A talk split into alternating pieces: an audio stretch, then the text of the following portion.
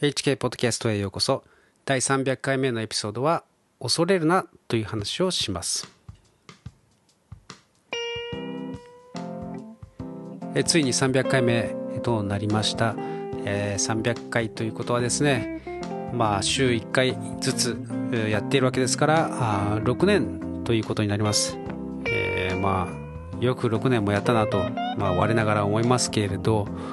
聞いてくださっている方々も本当に、えーよく聞いてくださっているなと、えー感謝、でいっぱいです、えこれからもよろしくお願いします、え今日は恐れるなという話なんですけれども、え脳の中にはですね扁桃体というアーモンドに似ている、え小さな器官があると言われていますがあるそうですけれども、まあ、恐怖を感じるのはこの器官の扁桃体の反応によるというふうに、言われています。まあ、かつて、えーまあ、これはの進化論者がえー言う、言葉なんですけれども説明なんですけれども、まあ、かつて動物がですね食うか食われるかという時にですね、まあ、生命の危険に対してこの器官が反応したと、まあ、そういう説明なんですけれど、まあ、それは必要なスイッチであって、まあ、無謀な行動を抑えるのにですね必要な、えー機能だったわけですけれども、えーしかし今ではですねそういう機会というものはああまりないですね、えーしかし扁桃体は同じ反応をしてしまう、えーつまり何か怖いものを見るとですね、えー殺されたりすることはないにもかかわらずですね、まあ、大変な事態だと、まあ、恐怖信号を発してしまう、えーということらしいんですね。まあ、僕はあの進化論を信じていないので、まあ、この説はどうかなと思うんですけれど、まあ、ただ言えることはこの扁桃体というのはあ自体のですね、えー危険度に関係なく同じ信号を出してしまうということなわけです。まあ、何か恐怖を感じることがあった時ですね、えーしかしそれは本当に恐れるのに値するものなのかと、まあ、ただちょっとだけですねこう一歩下がって、えー考えてみるとちょっと嫌な気分にさせられているだけではないかというふうにですね、えークールダウンできる、えーわけです。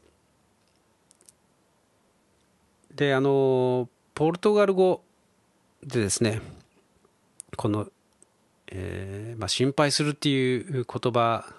あをですね、えープレオクパソンというんですね、えーまあ、この意味は前もって、え占領される前もって占拠されるみたいな、まあ、そういうそんなような意味なんですけれど、まあ、英語でもですね、えープリ、えーという言葉は前を意味しますし、えー、オキパイド、えまあ、占拠占領というされるということを意味するわけですけれどもつまりですね心配するというのはまだ始まっていないにもかかわらず心がそのことで、えー占拠されてしまう占領されてしまうという状態をまあ意味するわけですね。まあ、我々が怖いとかえ思う時は結構そういうような状態が多いのではないでしょうか。まあ日本語だと心配するという、えーまあ、意味はですねあ言葉はですね、えーまあ、心を配ると書きますが、まあ、それは、えー単純に心配りみたいなあ、まあ、かなりニュアンスが違う、わけで言葉は面白いですね。えー同じ心配でも全く違う印象を与えるわけです。で今日ですねこの恐れとか恐怖というものは、えー生死に関わるとことというよりもですねやはり、えー先のことをあるもので、えー占領されてしまうまさに、えープレオクパサオンの状態ではないでしょうか。えーまあ確かにですねこの今の今日のですね世界情勢を見る限り、えーそして知る限り、えーそのことでですね心が占領されてしまってもまあ仕方がないというふうにまあ思ったりもするわけです、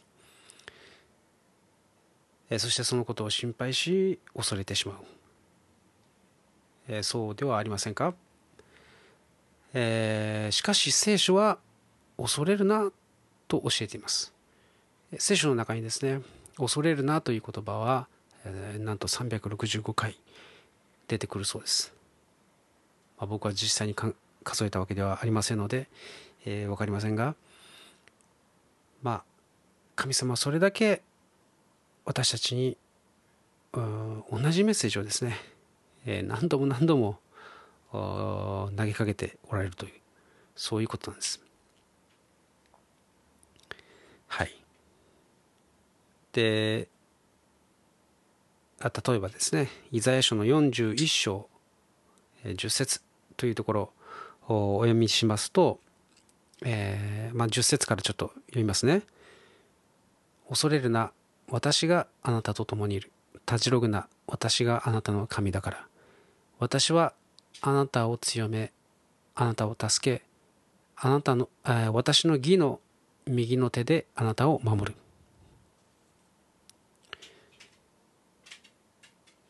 見よあなたに向かって生きり立つ者は皆恥を見恥ずかしみを受けあなたと争う者たちはないもののようになって滅びる。あなたと言い争いをする者を探してもあなたは見つけることはできずあなたと戦う者たちは全くなくなってしまう。あなたの神主である私があなたの右の手を固く握り恐れるな。私があなたを助けると言っているのだから。恐れるな。虫けらのヤコブ。イスラエルの人々私はあなたを助けるえー、他にもですね、イザヤ書の43章、1節2節えー、だが今、ヤコブよ、あなたを作り出した方、主はこうおせられる。イスラエルよ、あなたを形作った方、主はこうおせられる。恐れるな。私があなたをあがなったのだ。私はあなたの名を呼んだ。あなたは私のもの。あなたが水の中を過ぎる時も、私はあなたと共におり、川川を渡る時も、あなたは押し流されない。火の中を歩いてもあなたは焼かれず、炎はあなたに燃えつかない。まあ、これは、あの、まあ、一義的にはですね、イスラエルの人々に向けて神様は言っているわけですけれども、えー、イエス・キリストを信じてですね、神の子供とされた人々も同じくですね、えー、この言葉が語られているということです。えー、365回聖書の中に恐れるなという言葉が出てくる、えー、まあ実際に僕は数えたわけではありませんけれども、まあ、つまり1年365日あるわけですから毎日恐れるなよとですね神様が言ってくださっているというふうに、まあ、僕は受け取っています。まあ、そうそれくらいえー、神様はですねそれぐらい言わなければならない、えー、ほど人間というものをですね恐れやすいものであるということなのかもしれません。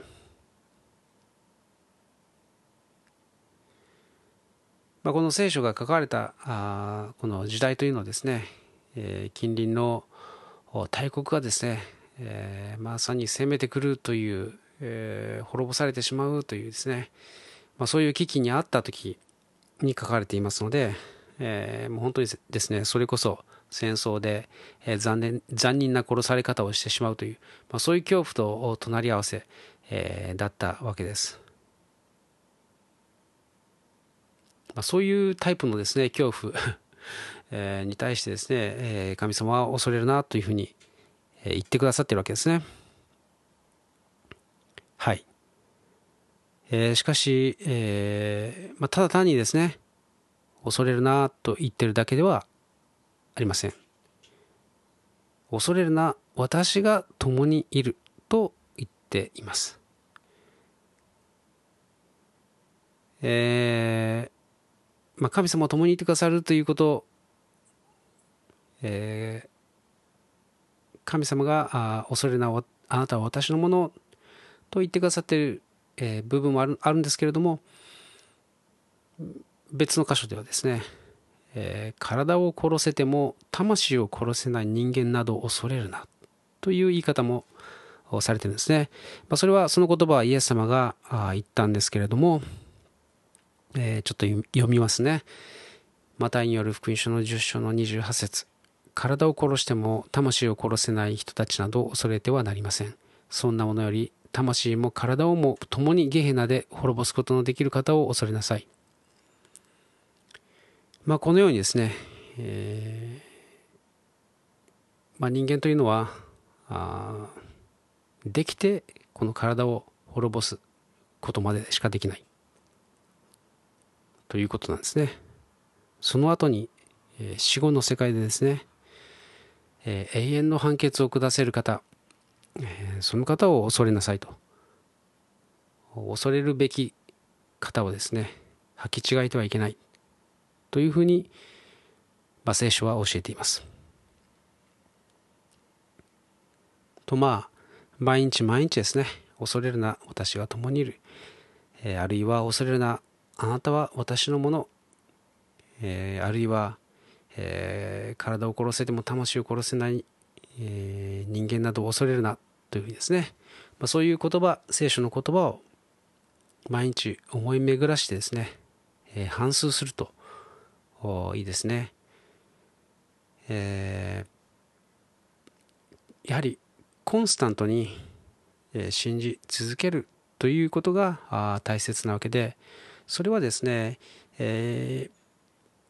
一時的なこの感情の盛り上がりでですねこう信じるということではないんですね。え常に、えー、神様の言葉により頼んでえ神様に信頼するんだという心構えでですね生きることそれがコンスタントに信じるということなわけです。まあ、一時的にえ信じたというふうにですね思っても実はえそれはちょっとえ感情的なあものであってですね一時的に本当に瞬間的なものだったりえすることがあるので後で、え知らないそんな、え信じたつもりはないというふうにですね、えいやあれはただ信じた気になっただけだというふうにですね、えそういうふうになってしまうわけです。そうではなくてライフスタイルとしてですね毎日神様と共に、神様の言葉に信頼しつつ歩むということが信じるということの表れなんですね。はい。で、まあ、人間生きていればですね誰しも怖いという経験をしている、えー、と思うんですけれど、まあ、それがその生きるか死ぬかということではなくてですね、えー、何かこう新しいことにチャレンジしなければならないとかですね、えー、新しい職場あとかプロジェクトとかですね、まあ、そういう時に恐れるわけです。まあ、僕もですね最近、えー、よくポッドキャストで話しているように、えー、義理の母がですね、えー、水害に見舞われた日ですね、えー、妻と救出するために、えー、秋田の、えー、秋田市のですね、えー、消防署に電話したりとかあ、まあ、救助をお願いして、えー、何度も何度もですね、えー、電話、えー、している時、えー、やはりですね大丈夫だろうかと怖くなりました。しかしですね、そういう時も神様に祈ることができるんですね。そして神様は心を騒がせず私を信じなさいと、まあ、そのように心に語りかけてくださったわけです。で、まあ、ショッキングな出来事ではありましたけれども、あれから1ヶ月ですね、神様の助けと奇跡をずっと経験しています。実はこの週末ですね、今日もえ僕は行ってませんが、妻だけまた秋田に行ってですね、え母の引っ越しを手伝っています。今まで、えー、町内会館というところでですね、え避難生活をさせてもらってたんですけれども、そのすぐ目の前にあるレオパレスにえ契約することができてですね、まあ、そこで暮らし始めるということで妻が今手伝いに行っています。まあプライベートな話なんであの話すことがちょっとできませんが、まあ、それがすごく残念なわけですけれども、まあ、本当に実にですね、えいろんなことがあありまして、えーまあ、家族としてですねこの解決しなければならないということがたくさんあったわけですかああったわけですけれどもそれに対してですね何の突破口もこう見えず、えー、ただ何年もですね、えー、ひたすら神様にですね祈り続けると。自分たちの力ではどうすることもできないので、まあ、ただただ神様にお願いすると、えー、で、まあ、そういう状態でずっと来たんですね、まあ、それがこの1ヶ月であれよあれよという間にですね話がこう進んでいって、えー、本当に本当に神様の奇跡だなというふうに、えーまあ、僕はそう思わざるを得ない、えー、そんな心境です。で、まあ、それ以外にもですね僕の人生を振り返ってみますとアメリカとかブラジルとかオーストラリアに住んだ時もそうでした。まあ、今と違ってネットがなくてですね情報もなくまあ、住むのは難しかったわけですけれども、まあ、その中でもですね、神様が共にいてくださって、必要な助けというものをですね、常に与えて、道を開いてくださいました。で僕自身は、え、忠実なクリスチャンであったかといえばそうでもなく、え、右に左にそれ、え、上がったり下がったり、え、本当に、え、不忠実なあものだったと自負しているんですけれども、まあ、神様はですねそんな僕に対して、え、誠実な態度でですねずっと守ってくださった、え、ということを証しすることができます。まあ、長い年月をかけてですね、えー、いろんな経験を通して神様は本当に、えー、素晴らしい、えー、方であって恐れるな私が共にいるというですね約束えそれは本当だというふうにですね、まあ、僕は、え自分の人生を通して、え言うことができます。まあ、我々の考えうるですね最悪な事態というのは、まあ、多分、えー、死ぬことではないかなと思うわけですけれど、えー、しかし聖書はですねその死後の世界というものがあるんだとはっきりと教えているんですね。でま前回も話したようにですねこの天国の国民にならなければ永遠をどこで過ごすかということですね、えー、よくよく考えておかないととんでもないことになってしまう、えー、もしイエス様を信じてですね罪が許され永遠の命をもらって神の子供とされたという人はですね死を恐れる必要がない、えー、わけですね。歴史上クリスチャンのですね本当に多くの人たちが、えー、殉教の死を遂げてい、えー、ったわけですがそれはもう本当にむごたらしい、えー、殺され方をしたわけです。しかし彼らは見事に殺されていったんですね。えー、さっき読んだあイザヤ書その預言預言者イザヤですね、えー、彼も言い伝えによるとノコギリで引かれて、え、最後殺されたと。いう話なんですけれどまあその時になれば神様の超自然的な助けがあると、まあ、僕はそう信じているんですね。そもそもアドレノクロームというものが 存在するということ自体ですね。神様の大いなる愛の表れだと僕はあそう考えてるんですね。それはクリスチャンであろうがなかろうがアドレノクロムをですね分アドレノクロムが分泌されるんですね。それは本当に神様の計らいだというふうにあ僕はそう、え信じているわけです。え人が極限状態になった時ですね ヘロインなど足元にも及ばないほどの甲骨状態になれると、まあ、そのようにデザインされてるんですね我々は。でその恐怖や痛みというものがですね完全に打ち消されてえそしてそのまま昇天すると。まあ、ですので、えー、歴史上のですね殉教者たちというのはおそらくそのアドレノクロームの中でですね、えー、甲骨状態の中で、えー、天に引き上げられていったんだと、まあ、そう僕は信じているんですね。まあ、だからこそ神様を最後の最後まで恐れるなというふうにですね、えー、痛みも恐れもですね恐怖も神様が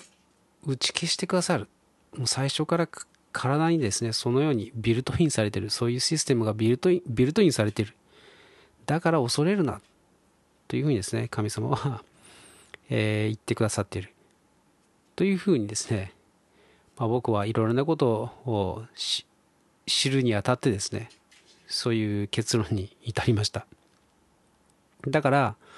えー、それよりもむしろ死後に、えー、裁く方、え、死後に裁く権威を持っておられる方をよく知って彼を恐れるべきだと。まあ、そういうことですね、まあ、僕はそのように信じているわけです。でこの肉体の死というものですね、まあ、本当に単に肉体から魂が離脱するということを意味しているに過ぎないというふうにですね、えー、考えています。魂が肉体から離脱して、えー、新しい栄光の体を受けると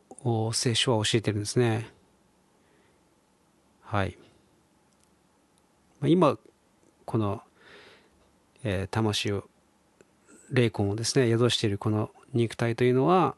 えー、時間とともにですね、え、老けて、え、傷んで、え、朽ちてい、えー、きます。それは避けられないんですね。しかし聖書はその死後にえー、別の体を受けるのだということですね。